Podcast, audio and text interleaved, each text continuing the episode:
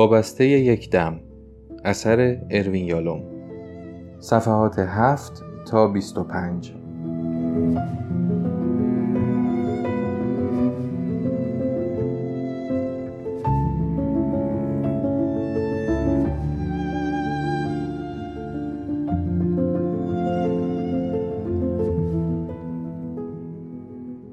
در توضیح ترجمه عنوان کتاب.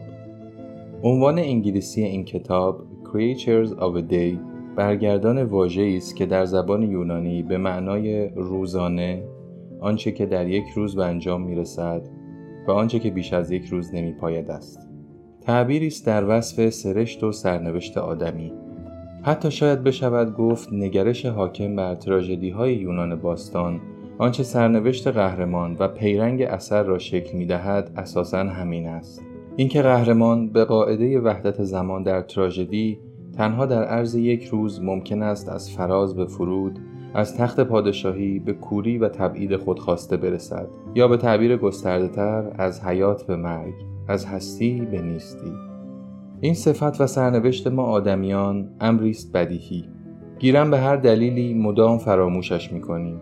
از آن طرف جماعتی هم هستند از حکما و فلاسفه و تراژدی نویسان و شعرا و غیره که لابد در مقام تذکر و تزکیه یا حتی درد دل و همدلی مدام می‌خواهند این قضیه را به یادمان بیاورند. فرقش این است که بعضی به خشم و خروش از ناعادلانه بودن این سرنوشت محتوم می‌گویند بعضی از عبس بودن زندگی می‌گویند وقتی آخرش مرگ است. مثلا همین جناب اروین دیوید یالوم در این کتاب مرگ را امری در نظر می آورند که حتی گاهی معنابخش زندگی می تواند باشد. از قدمای ما هم او که فراوان به این مقوله پرداخته خیام است که از غذا تعابیر و جهانبینی او به حال و هوای داستانهای این کتاب شباهت ها دارد. به این سبب در برگردان فارسی عنوان کتاب تا شاعرانگی و طعم کهن آن نمود یابد از بیتی از خیام مدد گرفتم. خوش باش که در نشیمن کون و فساد وابسته یک دمی و آن هم هیچ است. پیام یزدانی.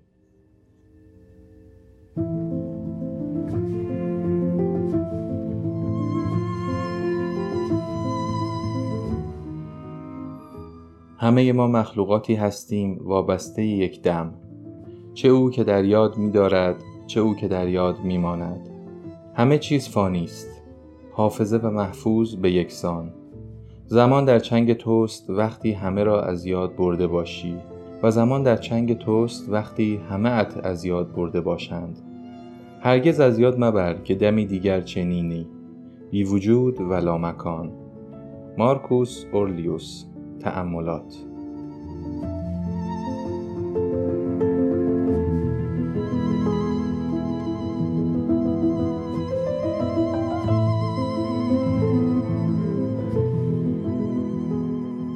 بخش اول درمان پرپیچ و تاب. جناب دکتر یالوم بنده مایلم برای یک جلسه مشاوره خدمت شما برسم. من رمان وقتی نیچه گریست شما را خواندم و فکر کردم شاید بیمیل نباشید معاینه بکنید در احوال همقطار اهل قلمی که دچار فروبستگی در نوشتن شده. پول اندروز. پر ایام بود که مقصود پول اندروز از این ایمیل برانگیختن کنجکاوی من است. حسابش هم درست از آب درآمد من آدمی نیستم که دست رد به سینه همقطاران اهل قلم بزنم در باب آرزه فروبستگی هم احساس می کردم سخت نظر کردم که هیچ وقت چنین بلایی سرم نازل نشده و مشتاق بودم در گشودنش به او کمک کنم. ده روز بعد پل به مطبم آمد. حیبتش را که دیدم جا خوردم. نمی‌دانم چرا انتظار داشتم با نویسنده میان سال سرزنده و سرد و گرم چشیده مواجه شوم. اما آنکه از در درآمد پیرمرد چروکیده ای بود. چنا خمیده که انگار کف زمین پی گم کرده ای میگشت. همچنان که آهسته آهسته پیش می آمد مانده بودم با چه مکافاتی از سربالایی راشین هیل بالا آمده و خودش را به مطب رسانده است. چنان بود که انگار صدای فقان مفاصلش را می شنیدم. کیف دستی سنگین فرسودهش را از دستش گرفتم. دستی زیر بالش کردم و بر راحتی نشاندمش. ممنونم جوون ممنونم. و سن جنابالی عبارت است از؟ جواب دادم هشتاد سال. هی یادش به خیر هشتاد سالگی. و شما خودتون چند ساله این 84 بله درست شنیدید. 84 سال.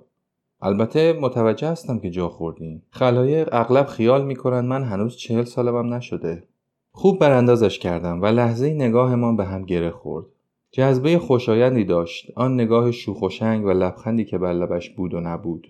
لختی نشستیم و همچنان که بی حرف یکدیگر را نگاه می کردیم به خیالم رسید که رفاقتی پیرمردانه دلمان را گرم می کند.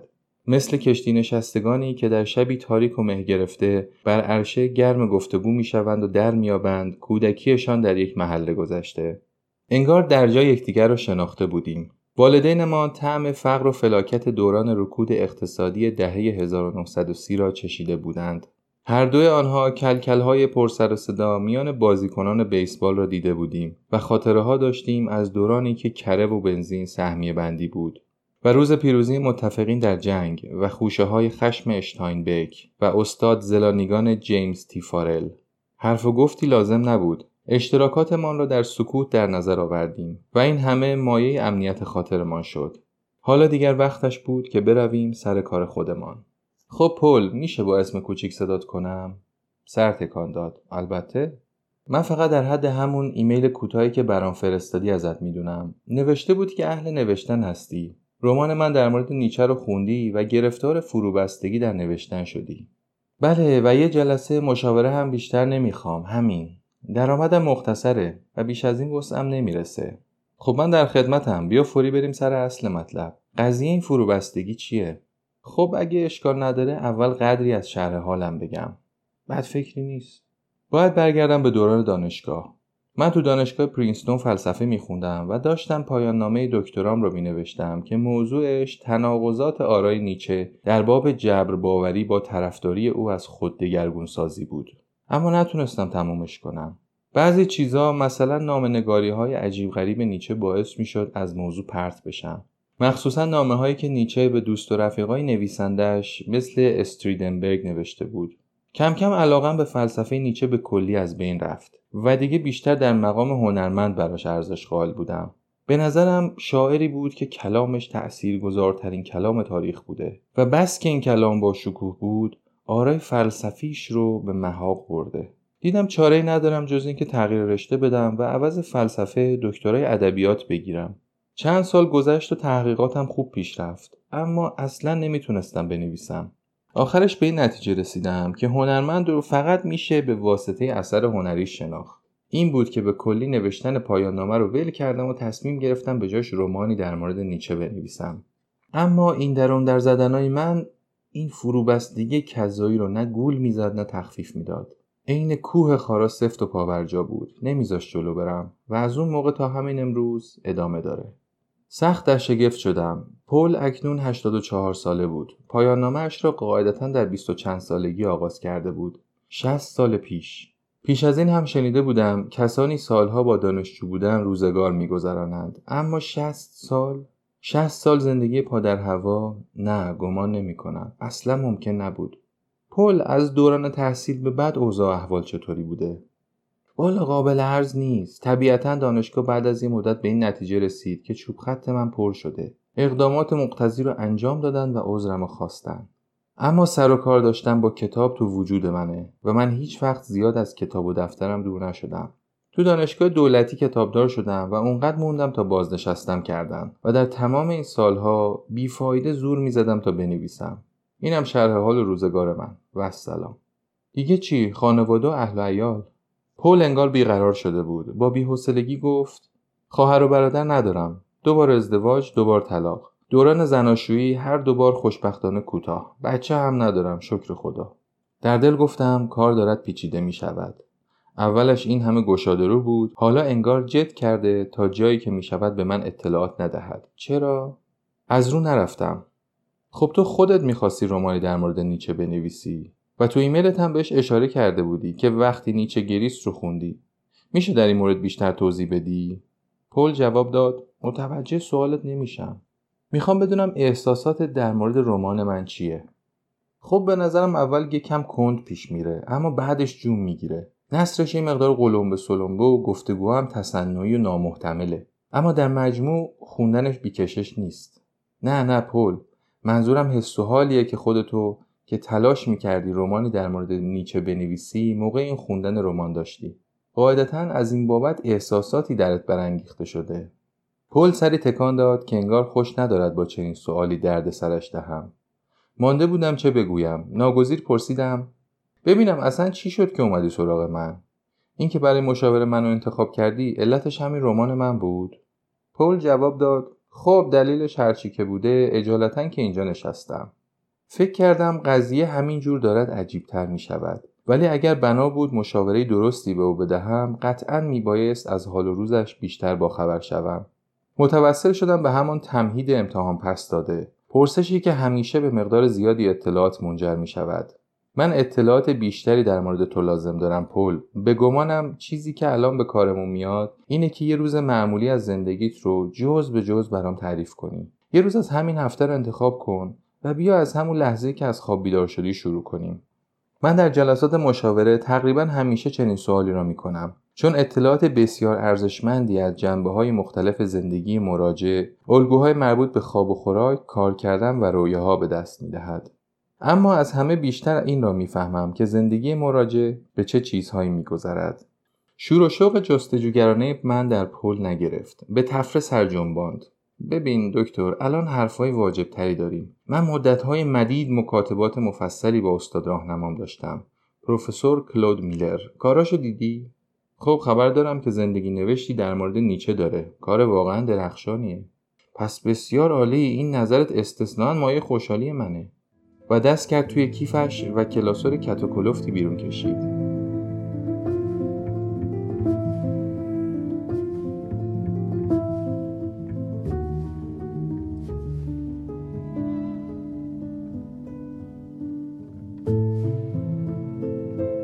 من این مکاتبات رو آوردم و دوست دارم که بخونیشون. با تعجب گفتم کی همین الان؟ بله مهمترین کار ما توی جلسه همینه. نگاهی به ساعتم انداختم. ولی ما فقط همین یه جلسه رو داریم پل. و خوندن اینا ممکنه یکی دو ساعت طول بکشه. و خیلی مهمتره که ما دکتر یالوم حرفم رو قبول کن. لابد چیزی می‌دونم که اینو ازت می‌خوام. دست به کار شو لطفا. گیت شده بودم چه کنم؟ این بشر سخت مصمم است. من که تذکر دادم وقت ما محدود است و خودش هم خوب می‌داند فقط همین یک جلسه را دارد. از طرف دیگر لابد خودش می‌داند دارد چه می‌کند دیگر. احتمالا تصورش این است که این نامه ها تمام اطلاعاتی را که من در مورد او نیاز دارم به دست می دهد. آره آره هر چه فکر می کنم مطمئنتر می شوم. حتما همین است. پل استنباط من از حرفت اینه که این نامه ها اطلاعات لازم در مورد تو رو به دست من میده آره؟ خب اگر شرایط لازم برای اینکه بخونیشون اینه آره؟ جلل خالق گفتگو در باب درونیات آدمها تخصص من است. قلمرویی است که عین کف دستم را می‌شناسم و همیشه در آن احساس راحتی می‌کنم. اما در این گفتگو انگار همه چیز کج و است. هیچ چیز سر جایش نیست. شاید بهتر از زور بیخودی نزنم و به حرفهای او پیش بروم. بالاخره وقت که مال اوست پولش را هم خودش دارد می‌دهد. کمی گیج بودم اما تم به غذا دادم و دست دراز کردم تا دست نوشته هایی را که پیش آورده بود بگیرم. پول همینطور که آن کلاسور سه حلقه‌ای حجیم را دستم می‌داد گفت این نامنگاری ها بیش از 45 سال و تا مرگ پروفسور مولر در 2002 ادامه داشت. بنا کردم به ورق زدن صفحه ها تا سر در بیاورم چی به چی است. معلوم بود که توجه فراوانی صرف مرتب کردنش شده. ظاهرا پول هر نوشته ای را که میان این دو رد و بدل شده بود بایگانی و شماره گذاری و تاریخ گذاری کرده بود. از یادداشت‌های مختصر دم دستی گرفته تا منشآت غرای مفصل. نامه های پروفسور مولر پاکیزه تایپ شده بود و امضای شکیل و ظریفش در انتهای آنها آمده بود. اما پول در انتهای نامه هایش چه نسخه های کاربونی قدیمی تر چه نسخه های فتوکپی شده اخیر به نوشتن یک حرف پی بسنده کرده بود. پول با اشاره سر به خواندن تشویقم کرد. شروع کن لطفا. همان یکی دو نامه اول را که خواندم دیدم با مکاتباتی بس ظریف و جذاب سر و کار یافتم. آشکار بود که پروفسور مولر احترام فراوانی برای پل قائل بوده. با این همه با ملایمت از پل خورده می گرفت که شیفته بازی با کلام است. در همان نامه اول نوشته بود بینم شما شیفته کلمات هستید جناب اندروز. از به رقص درآوردن کلام حز می‌برید. اما کلمات تنها در حکم نوت موسیقی هستند. آنچه نغمه را می‌سازد معناست. معناست که به زندگی انسانی سازوارگی میبخشد. در نامه بعد پول به تندی پاسخ داده بود. من چنین اتهامی را به جان می‌خرم. من جویدن و نشخار واژه ها را نمیپسندم. خوش دارم کلام را به رقص آورم. گناهکاری ابدی به چنین اتهامی آرزوی قلبی من است. از چند نامه جلوتر به رغم تفاوت موقعیت و نیم قرن اختلاف سنی این دو خطابهای رسمی چون استاد و جناب را فرو گذاشته و یکدیگر را به نام کوچک خوانده بودند. پل و کلود. در نامه دیگر چشمم به جمله افتاد که پل نوشته بود. هیچ وقت نشده من معاشرانم را سردرگم نکنم. خب پس بالاخره یکی مثل من پیدا شده بود و در ادامه نوشته بود بدین سبب باید تا ابد پذیرای عزلت باشم. می‌دانم که گاهی به خطا میپندارم. دیگران نیز در این اشتیاق سودایی من به کلام فاخر شریکند. می‌دانم که این سودای من ایشان را میآزارد. شاید برای شما زیاد ملموس نباشد که به محض نزدیک شدن من خلایق میگریزند و پراکنده می‌شوند. فکر کردم این نکته مهمی است پذیرش عزلت. تعبیر بزک شده خوشاب و رنگی است و نوعی شاعرانگی هم در آن است. اما آنچه من می‌بینم پیرمردی است در منتهای تنهایی. بعد چند نام جلوتر از آن حالات آها یافتم بر من رفت. چون رسیدم به تکهی که به احتمال زیاد کلید فهم این مشاوره خواستن عجیب و غریب بود. پول نوشته بود پس چنان که می‌بینی کلود عزیز من چاره ندارم جز جستن فرزانه و فرهیخته ترین ذهنی که به دست او توانم یافت. ذهنی که یحتمل حساسیت های مرا و عشق مرا به شاعرانگی ارج نهد ذهنی به کفایت موشکاف و جسور که با او گفتگو توانم کرد. آیا این حرف من هیچ شوری در تو بر نمی انگیزد؟ من در این رقص همپایی چالاک می خواهم کلود به همپایی مفتخرم می کنی؟ ناگهان قضیه برایم روشن شد حالا می‌فهمم چرا پول اصرار می‌کرد این نامه ها را بخوانم. خیلی واضح است چطور خودم به عقلم نرسید. پروفسور مولر دوازده سال پیش مرد و الان پول دنبال یک همپای رقص دیگر میگردد. ربطش به رمان من درباره نیچه همین است. عجیب نیست که من این همه سردرگم شدم. خیال می‌کردم من قرار است از او حرف بکشم اما در واقع اوست که دارد مرا محک می‌زند. قضیه از این قرار است. همینطور که نگاهم به سقف بود و مانده بودم چطور این مکاشفه را بیان کنم پل رشته افکارم را گسست ساعتش را نشانم داد و گفت ببخشید دکتر یالوم وقتمون داره تموم میشه لطفا بقیهشو بخونید به خواست دل او رفتار کردم نامه ها بس گیرا بود و من با اشتیاق غرق خواندن شدم ده بیست نامه اول آشکارا از جنس رابطه استاد و شاگرد بود در بیشتر این نامه ها کلود تکالیفی برای او معین کرده بود مثلا پول می‌خواهم مقاله‌ای در باب مقایسه زنستیزی نیچه با زنستیزی استریندبرگ بنویسی. حد زدم پول این تکالیف را انجام داده. اما در نامه ها اشاره به آن نشده بود. قاعدتا در مورد این تکالیف رو در رو با هم حرف زده بودند. اما از عواست آن سال نقش استاد و شاگرد کم کم محو شده بود. دیگر چندان حرفی از تکلیف درسی به میان نیامده بود. و در مواردی نمی‌شد به این آسانی تشخیص داد معلم کیست و شاگرد کدام کلود چندین شعر از خودش آورده بود و درباره آنها از پل نظر خواسته بود و پل به هیچ تعارفی به او توصیه کرده بود عقلش را خاموش کند و به ندای احساساتش گوش فرا دهد از آن طرف کلود خورده گرفته بود که اشعار پل بس پرشور است اما دریغ از یک مضمون با معنا. رابطه میان این دو با هر نامه صمیمانه تر و پرشورتر شده بود. کم کم داشتم فکر می کردم شاید اینها همه خاکستری است به جامانده از این عشق جانانه پل حتی شاید عشقی یگانه در زندگی او. شاید آرزه پل سوگ حل نشده مزمن است. بله بله حتما همین است. همین را می‌خواهد به من حالی کند که نامنگاری هایش با شخص از دست رفته را آورده من بخوانم وقت میگذشت و من همینطور مشغول فرضیه پردازی های مختلف بودم اما هیچ کدام از این فرضیه ها آن توضیح جامعی را که من در پیش بودم به دست نمی‌داد. هرچه بیشتر میخواندم ابهام ها بیشتر و بیشتر می‌شد. پل چرا به سراغ من آمده بود؟ خودش با تعبیر فروبستگی در نوشتن از مشکل اصلیش صحبت کرده بود. پس چرا هیچ رغبتی به بررسی این آرزه نشان نمی‌داد؟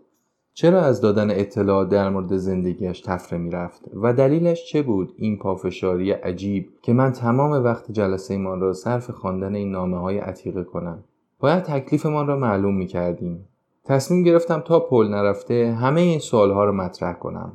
بعد رسیدم به دو نامه در پاسخ هم که مرا به تأمل واداشت. کلود نوشته بود پل این ستایش بی حد و مرز محسوسات دارد تو را به مسیر خطرناکی میکشاند. باز هم ناگزیرم پند سقرات را به یادت بیاورم که زندگی بدون اندیشه ورزی ارجی ندارد. در دل به او آفرین گفتم دست مریزاد کلود حرف من هم دقیقا همین است. در بست همداستانم با تو در زور کردن پل و اندیشه ورزی در باب زندگی خودش. ولی در نامه بعد پل به تندی پاسخ داده بود که من اگر قرار باشد میان زندگی کردن و اندیشه ورزی یکی را انتخاب کنم بی گفتگو زندگی را برمیگزینم. من گریزانم از این مرض توضیح و تحلیل و به تو نیز به جد توصیه می کنم که چنین کنی. شهوت تحلیل و توضیح مرضی است همهگیر در تفکر مدرن و ناقل اصلی آن هم رواندرمانگران معاصرند. هیچ یک از این کل خورها را ندیدم که آلوده چنین مرضی نباشد که هم مصری است هم اعتیادآور توضیح و تحلیل توهمی بیش نیست. سراب است ساختگی است. لالایی بچه خواب کن است.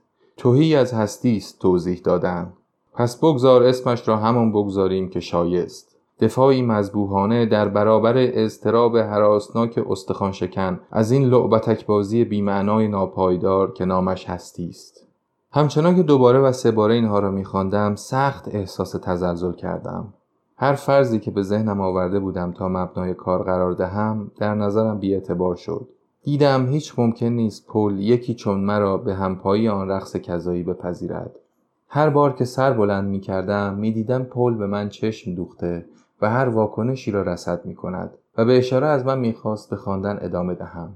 اما بالاخره وقتی متوجه شدم تنها ده دقیقه از وقتمان مانده دفتر و دستک را بستم و قاطعانه دست به کار شدم.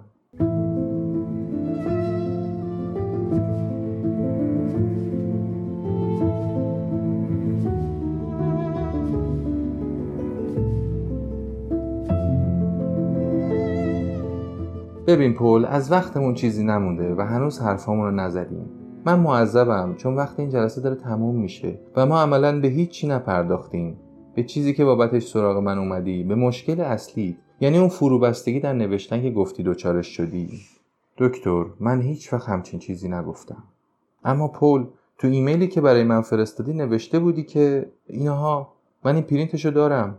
پروندهش را باز کردم اما هنوز کاغذ را پیدا نکرده بودم که پل درآمد که خودم می‌دونم چی نوشتم. نوشته بودم مایلم برای یک جلسه مشاوره خدمت شما برسم. من رمان وقتی نیچگریست شما را خواندم و فکر کردم شاید بیمیل نباشید معاینه بکنید. در احوال همقطار اهل قلمی که دچار فروبستگی در نوشتن شده.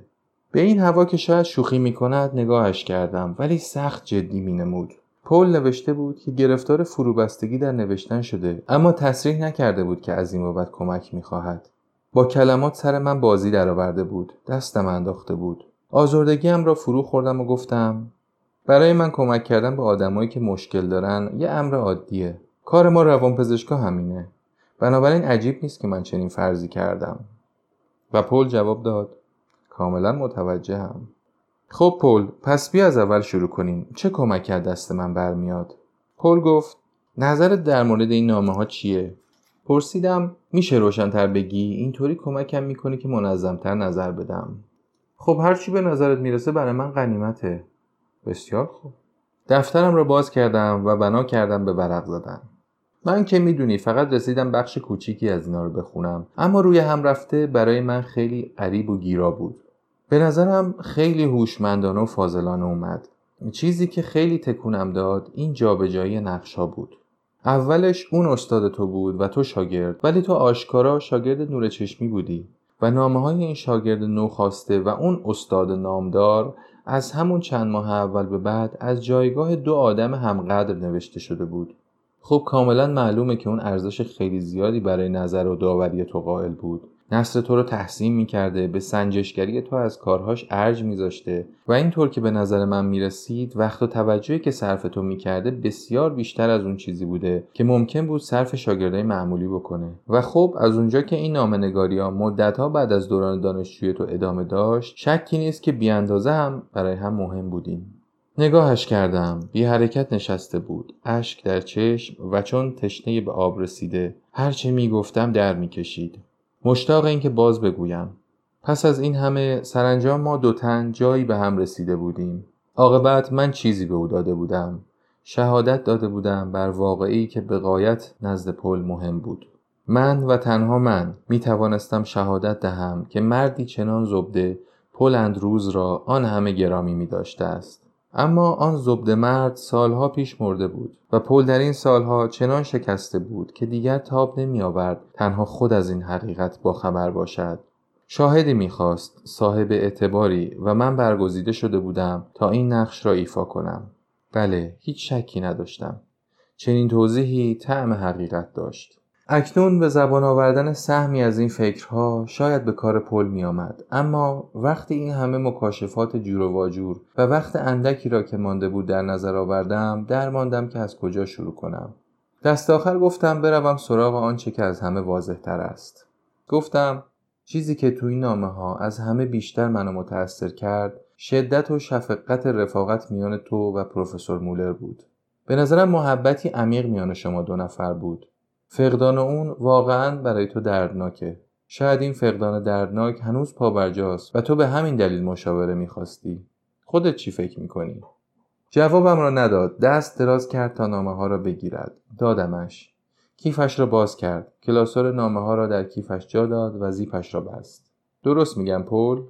دکتر من از تو مشاوره می‌خواستم چون دلم خواست. حالا هم مرادم رو گرفتم و دقیقا به همون چیزی که می‌خواستم رسیدم.